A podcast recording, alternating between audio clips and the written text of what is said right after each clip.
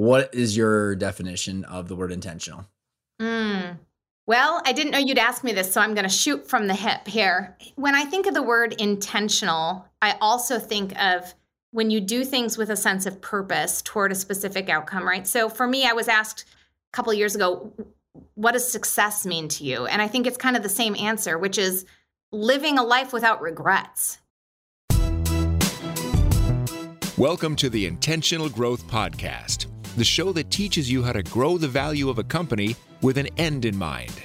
Host Ryan Tansom interviews top business leaders, authors, entrepreneurs, and other professionals who share their experience and expertise about buying, growing, and selling companies.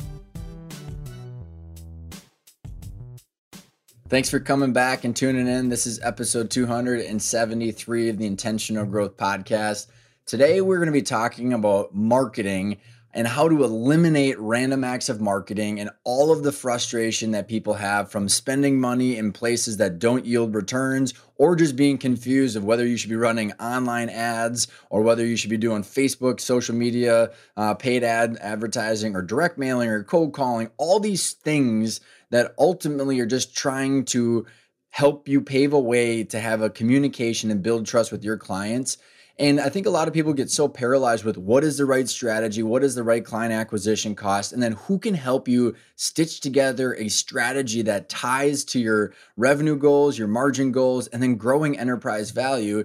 And then how many times people have jumped on with an agency and then they're just it's almost like one arrow or one tool that people are jamming down your throat whether it's SEO or paid ads or you know content marketing or sales and I think this this frustration and this anxiety builds up with a lot of entrepreneurs because we don't know exactly where to place our bets in order to continue to progress our company and our strategic goals.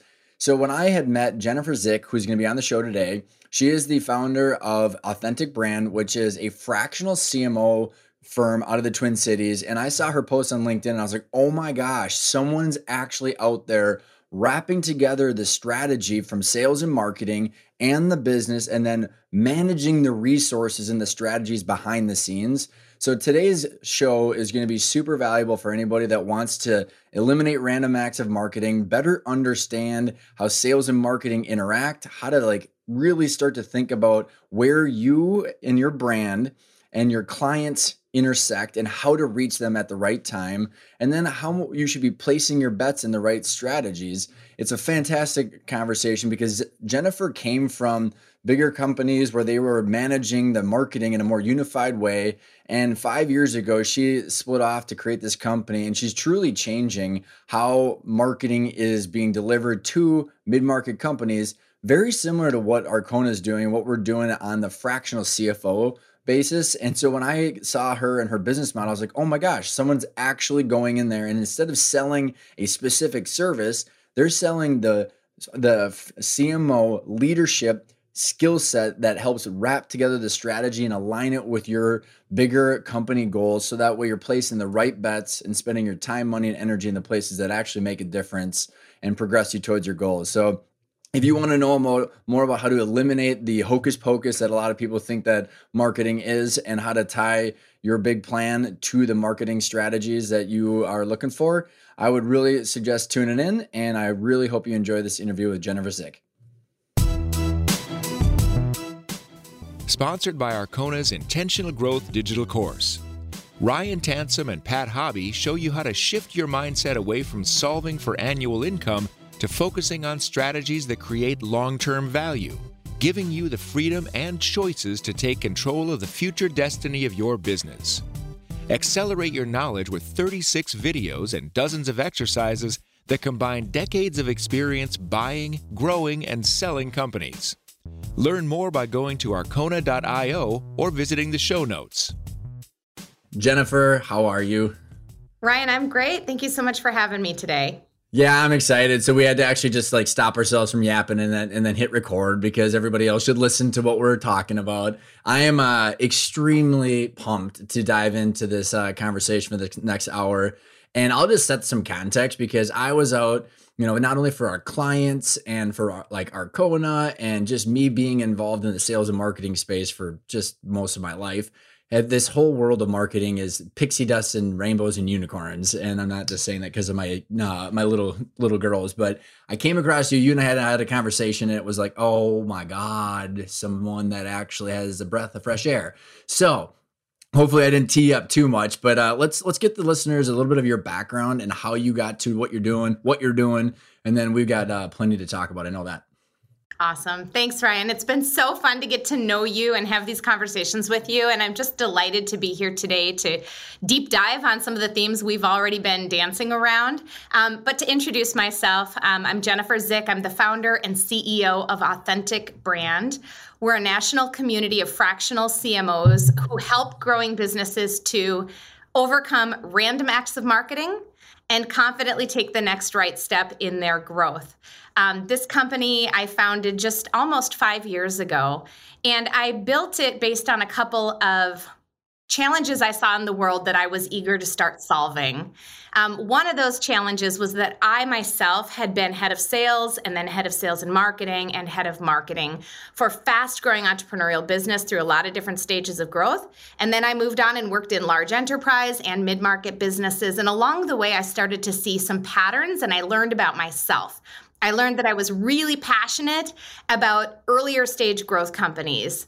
Um, for me, that means about 5 million to 100 million in revenue in that formative growth stage when companies have have found their footing with a product or service that they know can sell into the market and now they're ready to scale. That is just so fun for me. But what I knew from being inside of that kind of a company is that they often don't have access to executive marketing leadership and people who've been there, done that at scale before. And so they spend a lot of time guessing at how to put marketing together. And I thought five years ago, wouldn't it be great if small businesses had access to marketing executive leadership sooner than they would usually hire for that role? So that was one challenge I was super stoked about. And the other was that I knew my marketing peers, many of whom, like myself, had had great success in leading great brands but we're ready to leave corporate politics and red tape behind and do meaningful work for small business, right? And I thought, wouldn't it be great if I could bring all these wonderful, brilliant marketers together in a community where they lay their armor down at the door, they get vulnerable, they are generously sharing with one another, and together all of their shared marketing experiences could help propel all of our small business clients. So that is the basis for Authentic Brand. And today, our fractional CMO um, services continue to grow with clients across all different business models and all different industries all across the US. So it's been an incredibly fun ride.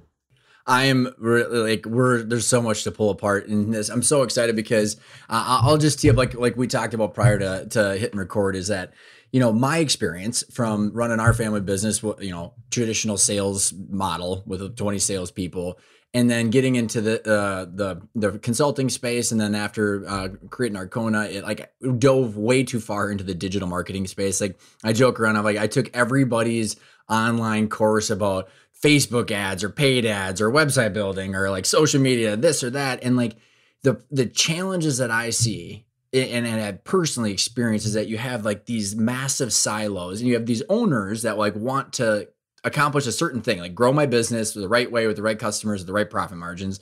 But then the marketing, it's like pixie dust. I literally had a customer say pixie dust and you know this hocus pocus marketing because like not tracked, or you go and engage it with someone. It's a SEO expert or a social media expert or something, but there's like no comprehensive plan. And after like you know even being on our own journey trying to find some of these resources for ourselves and our clients coming across you is like interesting and i and i want to pull apart this the skill set of these executives that you talk about and like where you're getting them and how is that different than like the typical marketing professionals that are out there that a lot of these business owners actually are running into? Yeah well we find our cmos in the pixie dust magic universe. They're hard to come by. they're the no. fairy they're the fairies and the wizards the right perfect whatever that voodoo magic marketing land is that's where we find no for real, though, all of our CMOs share some common characteristics and very diverse backgrounds. So I'll answer that question for you first. And then, Ryan, I'd like to speak into some of what you were starting to dig into in your experience, having been a business owner and then a consultant and building your brand.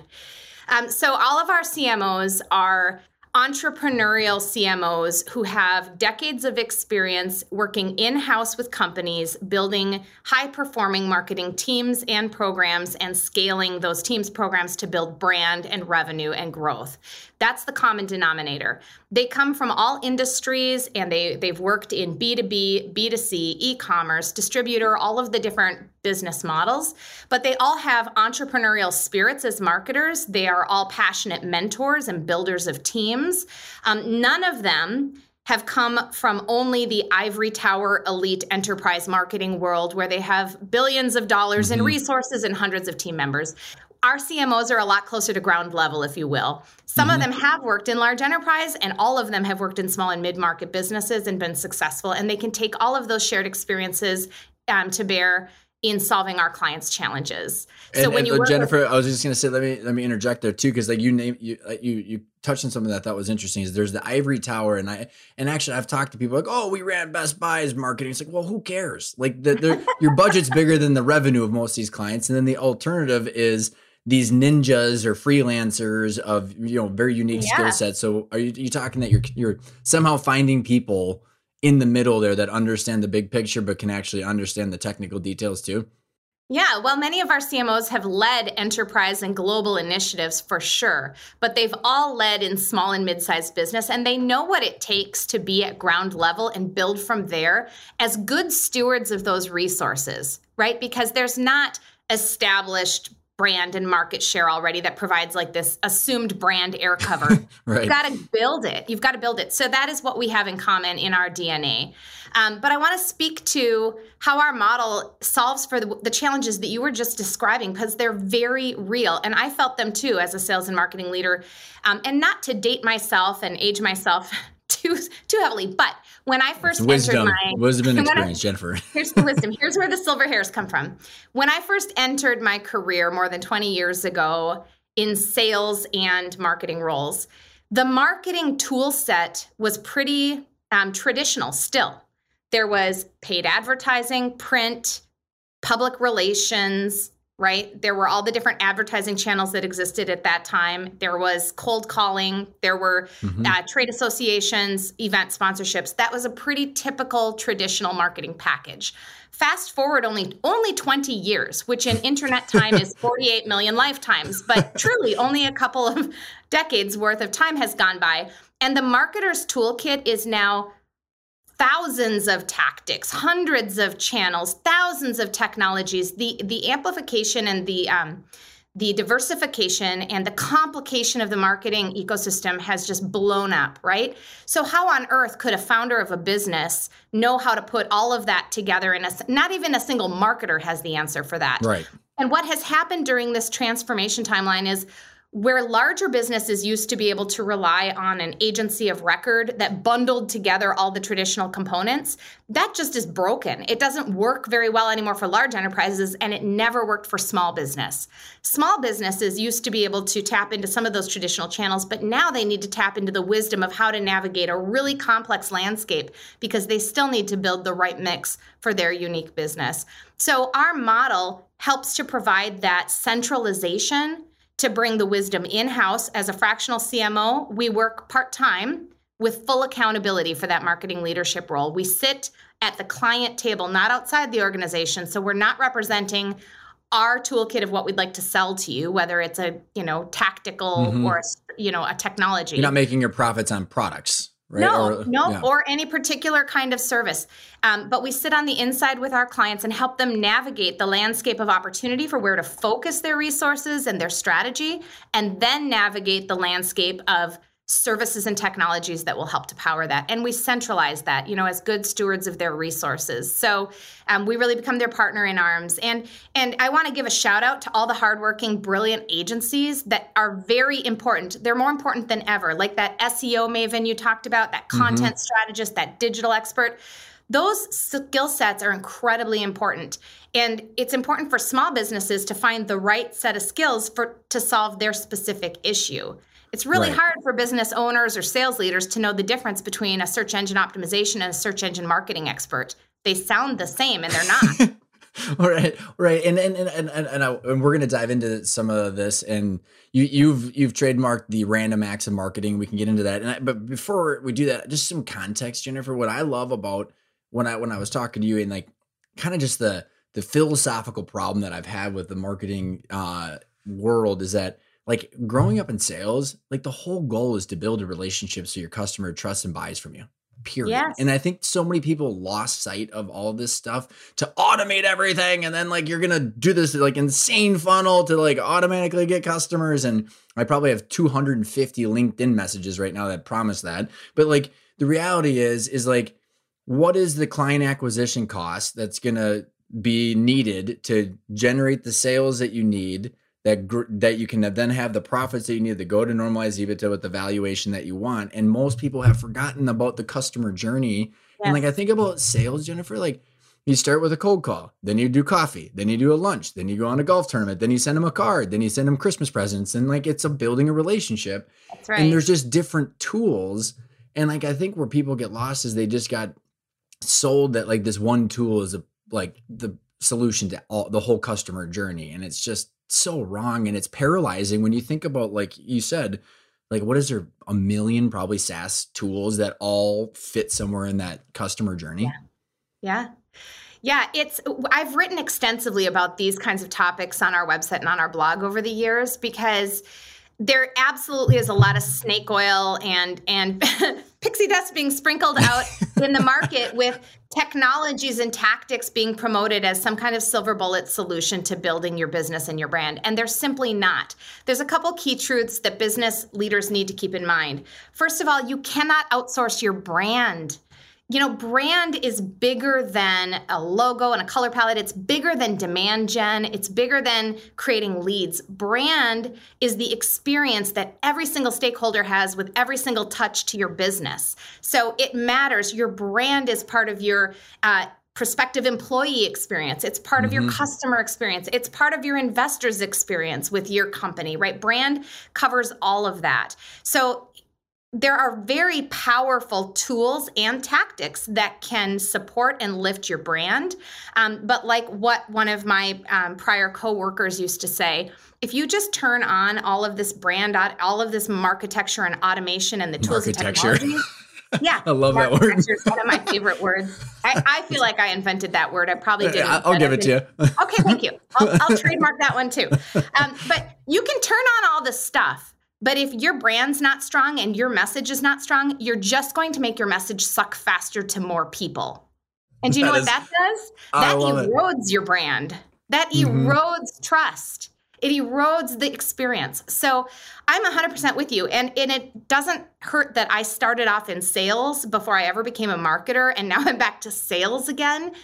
Whether you're B2B or you're B2C, you're human to human in mm-hmm. how your brand is experienced. And so too many companies have lost track of that and they've tried to automate and process and, and just throw ad dollars at and outsource marketing activation. Mm-hmm. You cannot outsource your brand. You have to own it, shepherd it, and integrate everything that does that goes behind it to power it.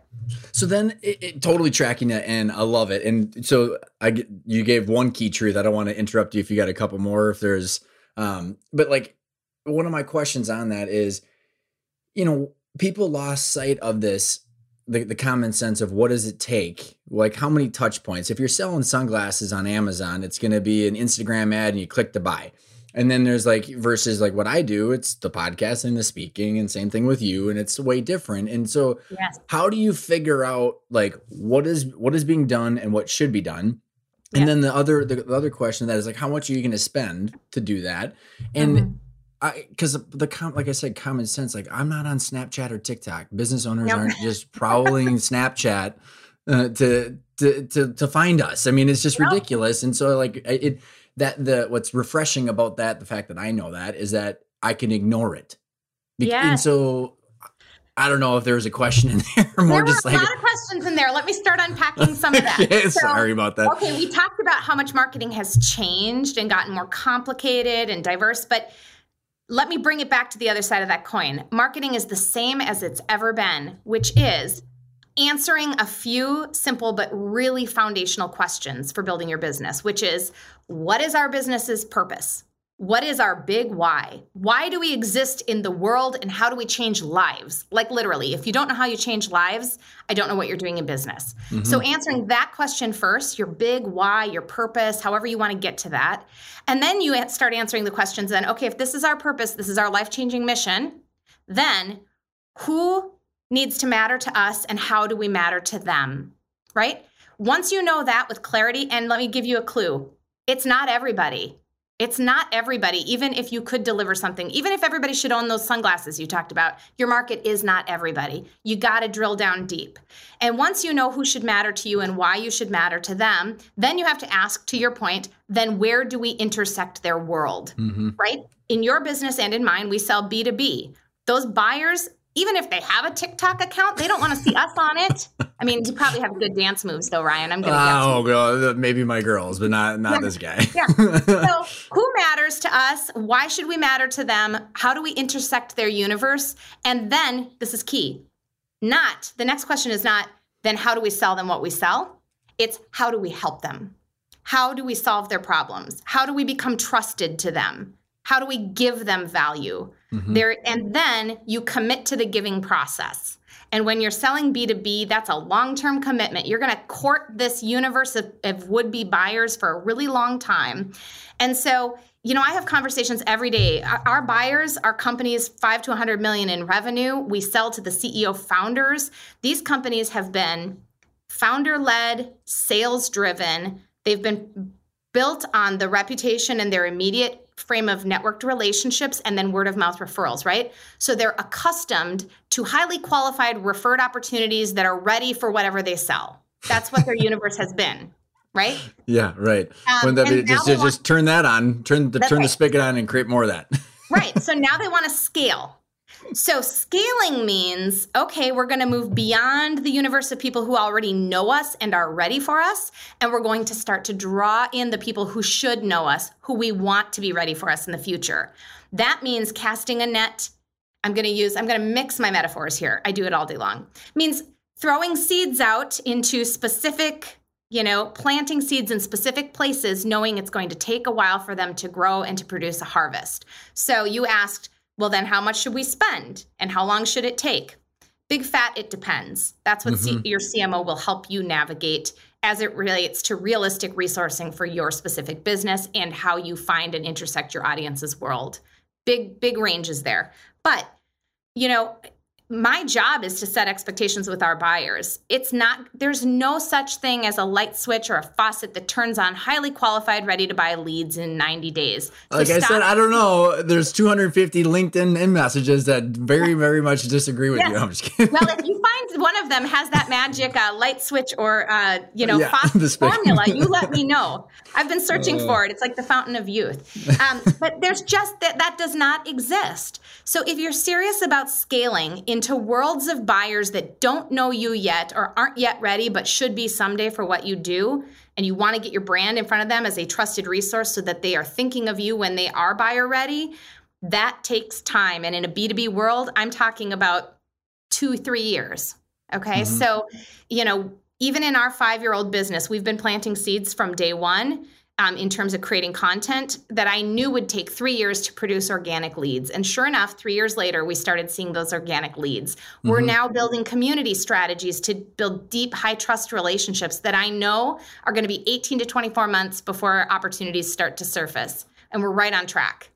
So it's, super helpful, super yeah. helpful. And, that, and that's the, the, like, in, is that the random maybe talked it or we just covered on the random acts of marketing in I don't know if we covered that, and that's just your way of kind of packaging up what we're discussing right now, or if there's yeah, other examples. Well, I can elaborate on it. That phrase came out of um, couple the first couple of years of building authentic brand and meeting with CEOs and founders and hearing their pains.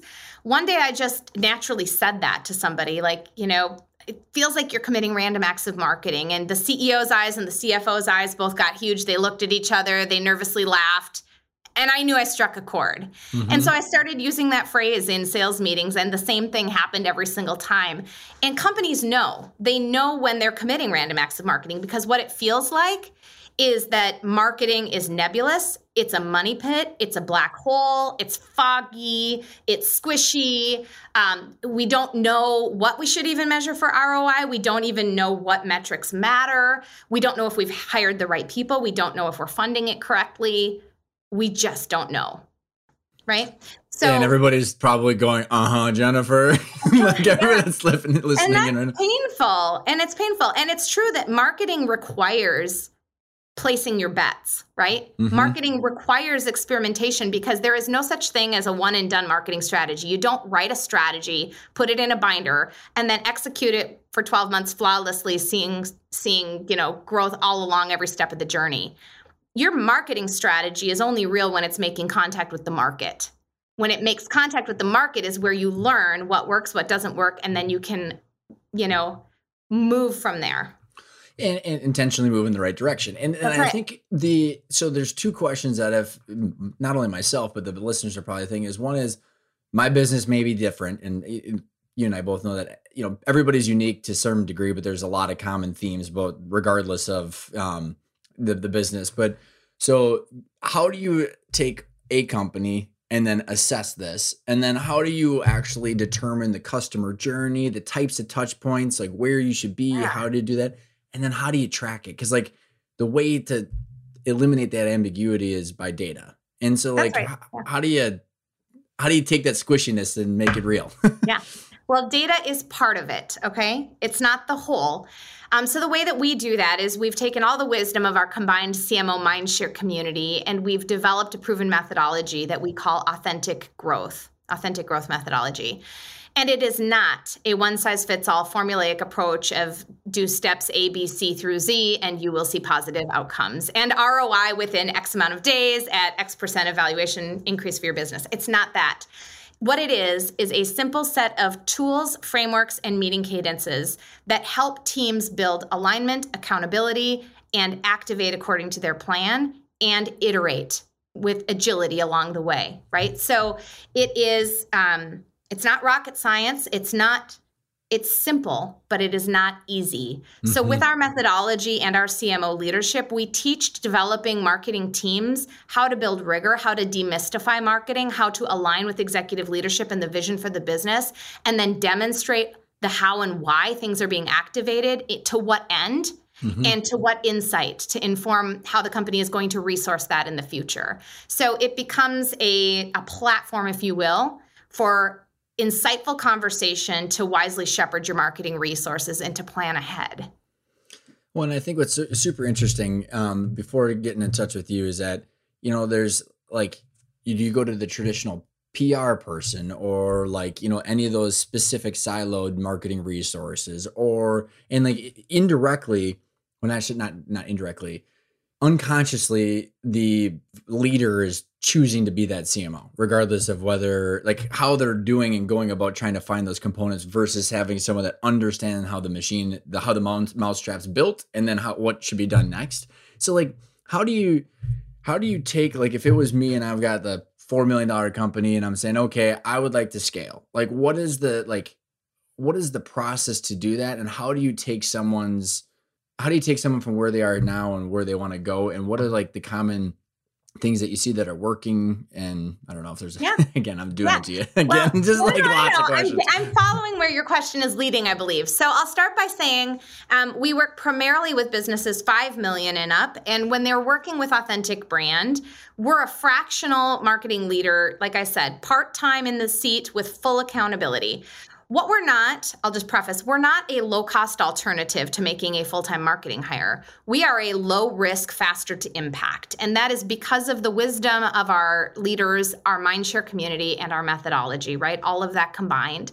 Um, but how we help clients move the needle, first of all, we don't presume anything. What we don't do is come in with a strategy before you've even hired us that presumes to know all the right answers with the right tactical ingredients and a budget tagged on it. That's what an agency would do for a specific mm-hmm. project scope. We're not an agency. We're an executive leader, just like hiring a full-time CMO. But what we what we do differently is instead of onboarding like a traditional employee and spending the time to fully onboard and kind of get under the helm. We've developed a methodology that lets us onboard effectively and really quickly and in a more tangible way with our clients so we can quickly be both at the helm and under the hood, right? We're going to step in as a leader taking charge of whatever exists today for marketing activity, staff, agency relationships. We're going to assess and integrate. We have tools that we use up front for a simple assessment, a deeper audit to quickly get to a marketing action plan that becomes the core component of the marketing annual roadmap. So that is all happening up front. Mm-hmm. And then we're digging under the hood. We're looking at data and analytics. We're looking at the quality of your systems and your Marcom infrastructure. We're looking at your assets, your artifacts, any research you have, right? We're really taking a look at your universe in order to inform the strategy going forward. So, what does that feel like? The impact of a fractional CMO on the front end is going to be recommendations for where we can manage expenses where they're not delivering results? How can we make team members more effective by clarifying their roles and their greatest contributions from their seat? How do we integrate agency services so that everybody knows how they're mm-hmm. impacting the strategy and where the how the dots connect mm-hmm. and then how do we help you plan forward so you can confidently know okay here's where we sit today with our resources and what's active where do we need to be in 6 months 12 months 18 months in terms of staffing or other resources or budget to keep us moving in the right direction I love it, and and it just it, it's it's organization behind it. Like, let's get into some some stories and examples of like how do you how when you're taking someone that has either neglected the marketing department or sales and marketing are like wildly separate divisions, not talking, and or they either they have no budget or like an ineffective budget. What are people doing these days that is actually working? and like how right like like how are they going about and effectively scaling their brand without just, you know, pissing money out the window? Well, it begins with focus, and you you just named off a few different challenges there that look different in the different kinds of companies we work with. So you said if they don't have any marketing budget, if that's the case, we're probably not the right solution for them. Because when we enter a company, an organization, they usually have a six to seven figure marketing activation budget. They have been doing the marketing stuff they're just not at all confident that they're doing it in the right order and the right volume at the right pace with the right partners with the right staff. Like mm-hmm. they're just not sure they're doing the right stuff in the right way right? Super helpful. Yep. Yep. Yep. So what how we address those challenges. So let's talk about sales and marketing alignment. So first of all um, we tend to break some stereotypes as it relates to the role of marketing in entrepreneurial organizations. Many entrepreneurial organizations that we work with, that are those small growing businesses, want to have or have had traditionally one executive team member, head of sales and marketing. Mm-hmm. 99.9% of the time, that is a sales manager who's been mm-hmm. promoted to oversee sales and marketing. And when that's the case, you have a visionary CEO, a head of sales in a founder led, sales driven organization that expect to be working on referral quality deals all day long. And they think that marketing um, should just simply activate whatever ideas they have or be creating leads that look like you know qualified opportunities. And so in, i'm laughing because it's so that I, that that totally resonates familiar? yeah it totally resonates with me. Okay so it's broken because marketing it, when marketing reports to sales management under a visionary selling type leader uh, marketing is not empowered to say no and they will be an order taker all day from the shiniest object chasers in the organization and so we oh, start by awesome. breaking that dynamic by putting marketing at the executive table because marketing is going to have a long game view for brand building, customer experience, the entire journey, the infiltration of the brand through every stakeholder relationship, yes, and collaboration with sales. And the di- dichotomy of the sales urgency right now, close those deals mentality, and the marketing long term strategic brand building view is what helps a business grow. So they both need a seat at the executive table. Mm-hmm. We fill it. And then we bring those stakeholders together in really productive, high value conversations on a quarterly basis and an annual planning basis to make sure we all went on record saying yes to the same things. and now we have a documented plan and we can remind ourselves what we said yes to so that if shiny objects come down the pipe, marketing is in a position to say, hey, I hear you. I want to support you. Here's what we agreed to. If we are going to change direction, that means we're going to shift our timeline, our resources, or our outcomes. How would you like us to do this, right? How can we work together? So I love it. So I got to ask, what is your definition of sales versus marketing and how are they different and how do they actually work together? Yeah, well, in our B2C clients, they really don't have sales teams, right? They are mm-hmm. all marketing driven. Mm-hmm. So we got to kind of yep. step that over here. A lot of what we're talking about here, the dynamics are B2B, right? Okay. Or in a yep. combined yep. organization where they have both. So in B2B, First of all, I am because I've been in sales and sales management and marketing and marketing management, I feel like I have authority to say this or I've earned the right to say. yeah. Everybody deserves credit for every win. The most toxic thing you can do in a B2B culture is try to separate out the credit for who got which deal. You know, does marketing get the credit for this sourced revenue and sales for this sourced revenue? That's toxic and dysfunctional because there is no straight line to revenue in a B2B organization everything that you and I are doing right now to create content and value to educate people is part of building trust and building awareness, which may lead somebody to somebody's website to fill out a contact form that gets directed over to sales that you know like it all works together. And the average b2b deal has what five to seven stakeholders that all need to be brought through the journey and the average deal cycle is anywhere from six to 24 months marketing's playing a huge role mm-hmm. in every brand ex- or should be so all teams should get the credit. The whole ship rises. Yeah, to- I totally, totally agree with you. What, yeah, how, what do you, here's how I've just tried to describe it in the past is like marketing. So sales is when there's a human being that's needed. And I don't know if that's just too simple. Like, okay, like, all this brand awareness and there was a click and then there was this and then all of a sudden we're scheduling a call and then sales gets on the call. And th- which is su- super different because i grew up in a copier i mean it was four copier business 400 phone calls 15 app- appointments seven net news five closes. Yeah. yeah i mean like it was i mean sales was always starting the relationship which is not always the most effective way to do it. So i'm curious like when you have the comprehensive journey and marketing and sales are both playing a role like is my statement accurate or is it like is there more of a gray area in between well it depends are you and i here today speaking as sales leaders or marketers Oh, it depends on what line item of the budget we're talking about, right? Right. right. yeah. So, in most B2B organizations, marketing is playing more of a behind the scenes role, less of direct on the call with the clients. But Marketing often plays a very direct customer role when it comes to hosting high value, high touch events, creating mm-hmm. webinar content that engages those audiences, right? The um, marketing needs people too. And I really preach for having your marketers um, aligned to engage directly with clients, to be the face that helps to capture the customer success story and relay it back, to be the face that's in um, engaged in community building. Not all marketers, you know, sales is a certain kind of persona. Salespeople are high on the woo, winning others over and being face people for the company. Some marketers are more behind the scenes personalities, but when you can bring marketers into customer conversation, they're going to be better marketers because they're not guessing at what what customers really need, right? Mm-hmm. So even when I was no longer in sales and I was only in marketing,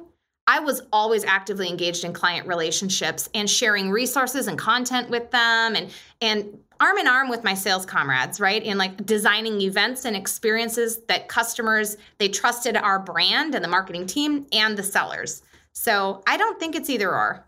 What what are there's like specific KPIs that you think marketing should be kind of measuring and monitoring versus like a sales like set of KPIs or uh, is, I mean how are you measuring and monitoring what's working? Yeah, it looks different in every organization based on where their maturity is at, in their data and predictive analytics and martech stack. So I use this really stupid simple example. You know, if you have two years of clean CRM data in terms of pipeline management and behavior, and you can start to harvest some of that intelligence to do predictive analytics and and drive down into like, well, if deal velocity is this, and stage gating is this, and size is this, and blah blah blah, then we need X amount of SQLs, this amount of marketing qualified leads to get there, right? This much engagement to get the marketing qualified leads. That's wonderful when you get to that point most entrepreneurial businesses mm-hmm. that we work with when we step in, they don't have 2 years worth of clean, well-managed data. They're they're far from readiness for predictive analytics, right? Where they're at is like do you think we could muster up the accountability to produce three case studies this quarter? Yes. Let's put that on our scorecard. Did we do it? Yes. Good. Yeah. High five. high five. You've started doing the activities that lead to engagement, that lead to data, that becomes um, a baseline that you can start to model mm-hmm. off of. Okay, so it. we set KPIs based on the maturity and the stage of the company that we're working with, based on what they need to measure to build muscle. I mean, just the best example would be if you start seeing a personal trainer at the gym your metrics are going to be really different if you've been training all along and now you're training for a triathlon versus if you're just getting off the couch for the 1st mm-hmm, time. Mm-hmm. 100%. Yep. Totally makes a bunch of sense. And uh, so you and I were talking prior to hitting uh, record some of the things that you see that you're doing as well as other brands and companies to get yeah. out of the owner's trap of the owner or even the maybe the sales marketing exec being the the main primary contact. So let, us talk about some of the things that you're seeing. Yeah, I want to make sure I'm understanding your the, your question. The community. You were talking about the community brand. Sorry, oh, I didn't mean to be. Yeah, yeah, yeah, didn't mean to be ambiguous about it. No, that's okay. Let me back into that one. So, authentic brand, obviously, as a fractional CMO firm, we have to practice what we preach. We have to be good at investing in our own brand building and our own marketing along the way, right? We, we should be our own very best case study. So, who are we? We are a B2B professional services firm that serves a now national audience of clients. When I started the company five years ago, um, my first business plan was intentionally setting us up to be a regional boutique with regional clients for the first three years so that we could really be sure of our go to market offering and how we wanted the customer journey to be before we started expanding. So, all along, I had a plan to nationally expand in 2021. Well, of course, COVID came along. So, prior to COVID, we were still really focused regionally with some strategic relationships pulling us into broader markets. And I had this thought about creating a um, a gathering hosted here at our office in Minneapolis with a couple dozen other executive business leaders. Um, remember that conversation we had several minutes ago about asking the questions of why do we exist and who mm-hmm. should care and why should they care about us, and then how do we give them something of value? I'm always asking that to myself. In our world, our buyers are CEOs of entrepreneurial businesses. Many of our buyers happen to run on business operating systems like EOS, the entrepreneurial operating system based on the book Traction. Okay. We run on EOS. So I attend, you know, EOS conferences every year, and I'd come back to Minneapolis and think, I really want to get to know the other EOS business leaders in this market because I think we could learn and grow together in how we're building our businesses. And it would be awesome if they were thinking of us before they ever have a marketing need. So, mm-hmm. what can I give them of value? So I did a little bit of research and thought, you know, if the CEO is our buyer, how do we get them all together? Well, what I learned was CEOs, they don't actually want one more thing to do. They've all got peer groups already, Vistage, EO, whatever it might be, right? But guess who's really influential in the decision for authentic brand services? Not just the CEO, but their operator, their mm-hmm. integrator, their COO or CFO. And I thought, well, that's a universe that does not have a peer group we could create that. I could create value for that community. And so I offered to host a meeting for integrators at our office. And we had like 20 people signed up for this last April. And then COVID hit yeah, in March. April 2020. That's right. So we pushed pause on that live event. And then I thought, well, I'm not just going to sit on this forever. We made it a virtual format. And instead of 20, we had 75 attendees the first month. And then I saw that people were engaging that I hadn't even invited. Like it was already word of mouth at that point. So I'm a marketer. I leaned in on that and started making sure people knew to invite and engage and started talking about it. Within 18 months, we built a community of over a thousand integrators across the country and around the globe. And it had nothing to do with pitching our services. It has nothing to do with marketing. It has everything to do with creating a place that is a safe, high value, high engagement place executive peer group for an underserved community. And they love it. It's amazing. And we get to be the host. And so our brand is in front of them and we get to serve them well by offering value every month with these meetings, which are free to all integrators. And in return, they know we exist. And when they have a marketing need, they know that we're here for them and they trust us because we've already helped them. I, I, I think it's so I think that the community building and content trust building is so important, especially because of how much everybody is exposed to every day. And like everybody has got to, you know, their own stories of being screwed over or reading wrong information or information from someone that didn't follow through with, you know, what they had to say. So that yeah. trust hurdle gets bigger and bigger and bigger. And so like this concept of community, Jennifer, is so intriguing to me because you're right. I mean, like it's like this this machine that the dividends are trusting relationships that pop out of it. It's so freaking hard to track that. And so, like, how do you like it? I've personally struggled the heck uh, to to so much with this. Is that how do you know that what you're doing is the right approach when you're building a community or doing that yeah. long term play like that? Because yeah yeah, like I and for me, I know it's the right approach, but how do you prove that yeah. what you're doing is the right approach other than just the gut? Yeah, there's proof points along the way. Okay. So for me, it all started by centering on what's our purpose in the world, who should matter to us, why should we matter to them, how do we build something that gives them value. We started there with a hypothesis, right? Tied to our vision and our purpose. Then we started implementing on our hypothesis and started beta testing this program month over month. We committed, right? Like a commitment mindset. Mm-hmm. Like this is not an experiment, it's a commitment. So we put out the dates, right? Month over month. And then inside of that commitment, we're looking for feedback loops, real time. We want to be agile and adaptive. We want to lean into the opportunity and back away from anything that doesn't serve this community. So that happens in a couple ways. I ask all the time. Like my inbox is open, my phone's open. I want to hear what's working, what's what's valuable to you. We do a real-time survey at the end of every single meeting, and to date, 100% of those surveyed say they're coming back again. That is a powerful indication mm-hmm. that we're on the right track and we're doing something right and we need to lean in more on that right um, we've brought on supporting partners as sponsors to help offset the costs and because sponsors see value in connecting their brand to this community we know there's value right like mm-hmm. all these proof points along the way and now we're 18 months in and i can look at my pipeline of opportunities that i'm actively working on right now and a huge percent of them are connected to this integrator community, not directly in a straight line way where you could look at my database and see the attribution. This is where B2B marketing is complicated. It's the indirect ways where the person reached out to me on LinkedIn through a message because they've been noticing what I'm posting about it, where mm-hmm. somebody from within the community refers someone else they know who can use our services, where one of our supporting partners refers somebody in, right? It's these threads that tie together that all are held together by trust mm-hmm. trust. Like, mm-hmm. imagine how different if I had said, I want to build a database of integrators and I want to market my services to them, and I'm going to go out to Zoom Info and LinkedIn and I'm going to scrape data. Right. I'm going to scrape data and I'm going to push the data into my database and I'm going to blast people with a message they didn't ask for, didn't want, brings them no value, and is a pitch. Do you mm-hmm. think I'd have the trust of a thousand people?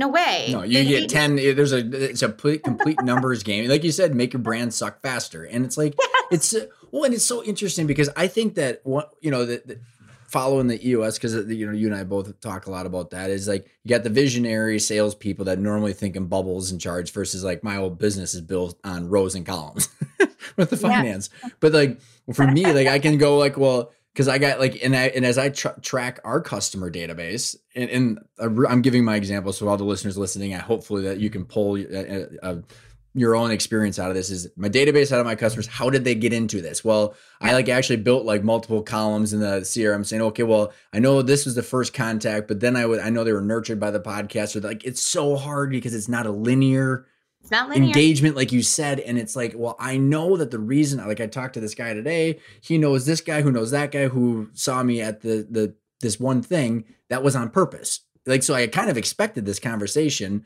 but it was random because I didn't expect it today, but it was on purpose that there should be relationships being generated out of the activities that I'm doing. So okay. like it's that it's so difficult. And I think, you know, one one it, that's what makes it so scary. I think Jennifer to people that are going, okay, I know I'm five million in revenue. I want to get to 15. Get for all the reasons that we know we want to grow a company. And okay, so then I'm going to go from me getting these highly qualified leads to what is it going to cost and how long is this going to take? Yeah. To do this on faith. And it's scary yeah. as, as hell. It's super scary. Here's a little bit of kind of practical guidance I would offer.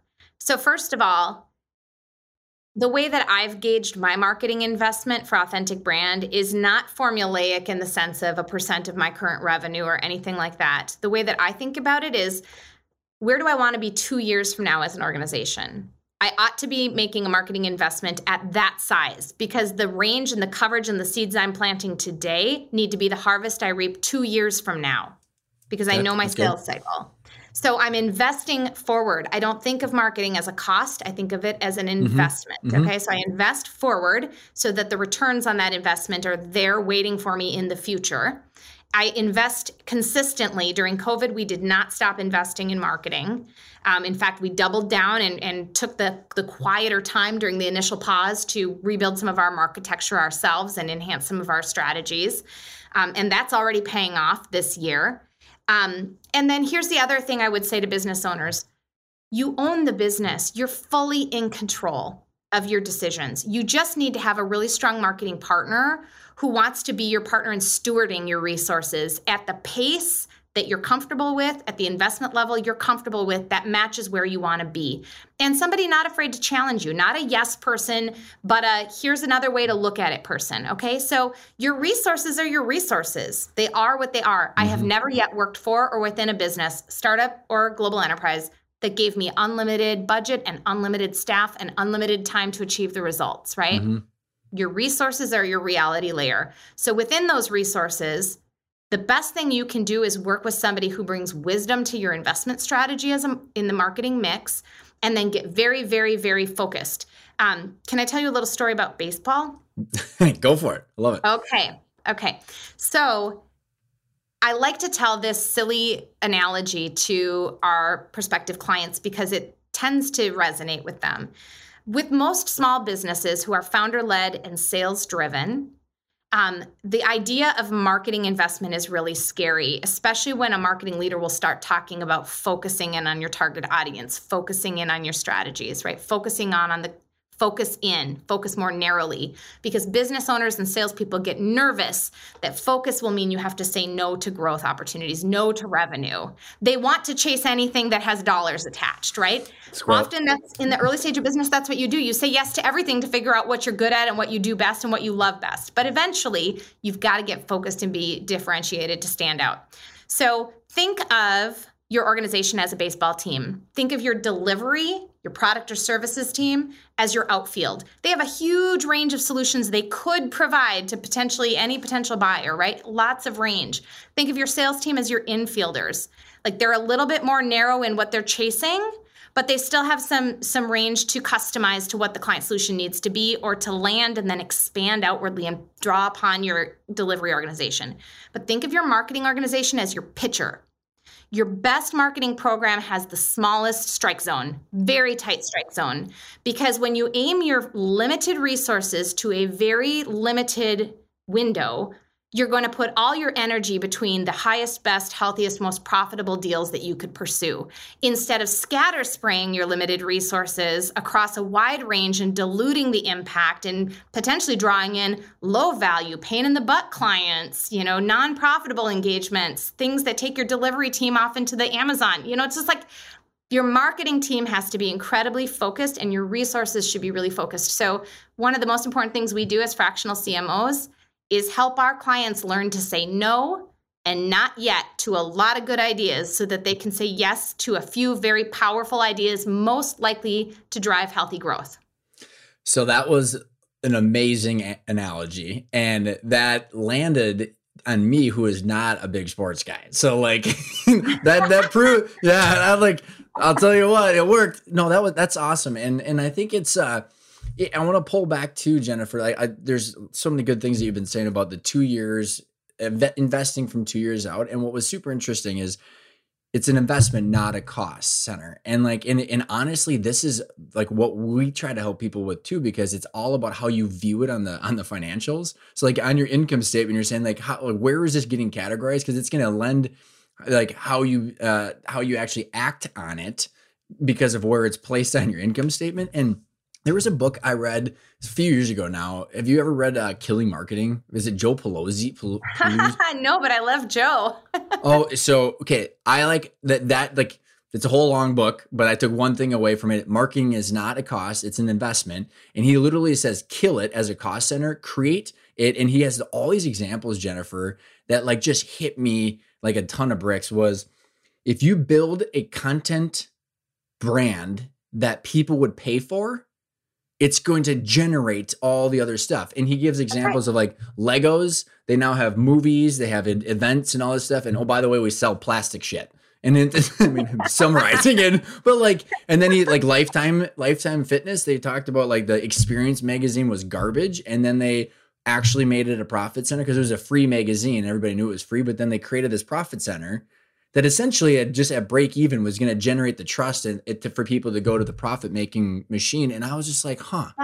But again, yeah. this what is what has been the the difficult part is to do what you're saying, which is to do it with focus and not be scared to death that you're going to piss away a bunch of money. That's right. And be wrong. No, that's right. And especially right now, Ryan, and I know we're getting close to the top of our hour, but I want to throw this current reality in. We're living in a weird, wild marketplace right now right? The the ripple effects of covid are still showing up in really unpredictable ways making the market really hard to feel confident about for business owners. And here's why. Like the economy seems pretty strong and interest and appetite are high. Like there's money to be spent. But for companies who are service companies and product companies our resources are locked up. The talent market is incredibly challenging and mm-hmm. competitive mm-hmm. right now and and mobile. And the resources market, there's a lot of things stuck on ships across the, you know, Pacific right now. So supply chain demand problems are real. And I've never heard more business owners say, "Hey, the growth is there for the taking, but we don't have the delivery ability right now. Mm-hmm. Our resources 100%. are all locked up. So we're reducing our growth expectation by 30% this year, right?" And how angsty does that make you as a business owner? It's like, oh, yeah, really angsty. Yeah. so a knee-jerk reaction on these for these businesses has been we're going to pause marketing, we're going to draw back on marketing, we're going to stop hiring in marketing because we don't need more demand. We need more resources to deliver on the demand we have. Okay, that's a danger zone in terms of your marketing thinking. You need to embrace a mindset shift, not a marketing investment shift. So it's true, you don't need to be driving a lot of demand, but you need to be building your brand because we are going to come through this hairy time in the volatile market. The dust will settle, the demand will be there for the taking for the brands that didn't stop investing in building trust, creating positive experience, sharing the value of wisdom and thought leadership, creating meaningful human connections, they're going to meet the market at the other side of this turbulence and be ready to capitalize on it when the resources start flowing again. Amen. I mean, mic drop on that comment. It, the question that I would have to follow up that is what are the ways people are doing what you just said? How are they shifting their mindsets? Well, um, the like the building the trust. So is it like yeah. is it webinars or is it is it these communities? Is it events? Is it write more content? You know get a video? I mean everybody's podcasting these days. So like again like people what you said i think any logical person is going to go of course. But then it's like how, how? Yeah and like how are you like what are the ways that are actually effective to grow trust as you're doing and build your brand which is yeah. all encompassing well, this is going to sound trite, perhaps, but I have to start all the way back at where we began, which is what's your purpose? Who matters or should matter to you? Why should you matter to them? And how do you intersect their world? Therein lies the answer as to what the tactic should be. Too many people are starting with, well, but then what should I do? No, it's why am I doing what I'm doing? For whom am I doing it? And where do they live in the world? And what matters to them? Okay? Stop asking what should you do? Ask yourself, what do what do my people need from me? Right? Mm-hmm and then it. design the packaging around it. It might look like direct mail to five people with something really surprising and delighting that they get to open at their home office. and, that might be what it looks like. Isn't that the truth? It's uh isn't that the truth? And I think about like how ridiculous that like the, now that you put it that way, like what I've been asking you, like when someone comes and like, how much should we take in distributions? I'm like, I have so many questions. Like, or should I should I sell or should I not? I'm like, oh my goodness, like how where are we gonna start?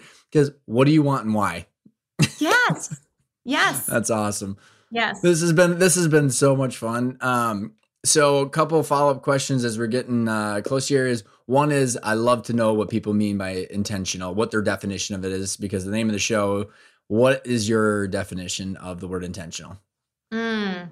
Well, I didn't know you'd ask me this, so I'm going to shoot from the hip here. When I think of the word intentional, I also think of when you do things with a sense of purpose toward a specific outcome, right? So for me, I was asked a couple years ago, what does success mean to you? And I think it's kind of the same answer, which is living a life without regrets. You know, when you do things with intentionality, you're you're going to make mistakes and you're going to learn from those mistakes. but you've been intentional with where you've directed your time, your talents, your your funding, your vision. Um, so any of the bumps that come along the way are just part of teaching you how to achieve that, right? Ooh, I like that one. That one's gonna be one for the archives. La, last question is where do the listeners find more about you, Authentic Brand, and Random Acts of Marketing and all the content you're putting out there? Yeah, thank you. I'm very accessible on LinkedIn, and I would love to connect personally with anybody who's hearing the sound of my voice on this podcast. So just look for Jennifer Zick. I'll be there um, and happy to connect. And then uh, my company can be found at authenticbrand.com. Um, that's not plural, it's all one word, authenticbrand.com, where we have a resource center on our library full of great blog content, videos. I like to produce a lot of short video thought nuggets, I call them, and I throw those up online now and then. Um, and uh, on demand webinars and other resources. So I, I, hope you'll check it out. That's where you can start to dig in on um, random acts of marketing and, and, what it looks like to overcome those. Jennifer, thank you for coming on the show. And uh, this has been an absolute blast. It's been so much fun, Ryan. Thank you so much for having me as your guest today.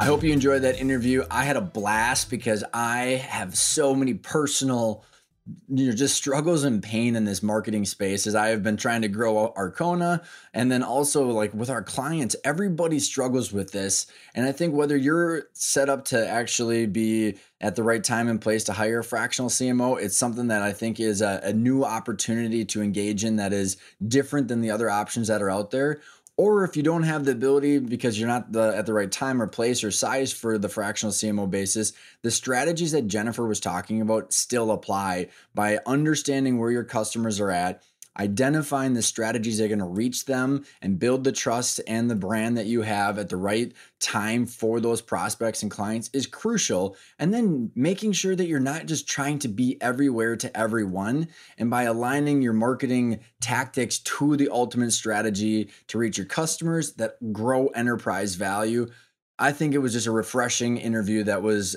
that sh- that shows and proves that people are out there talking the right things. It just takes time and effort to find them. If you want to know more about how sales and marketing integrate into growing the value of your company with the end in mind, go check out the intentional growth online training at arkona.io. In principle 4, we talk about how the increasing value section and principle applies to sales and marketing and why tying sales and marketing and finance together is going to actually yield a more valuable business once you're implementing the right strategies. Thanks for tuning in, and I will see you next week.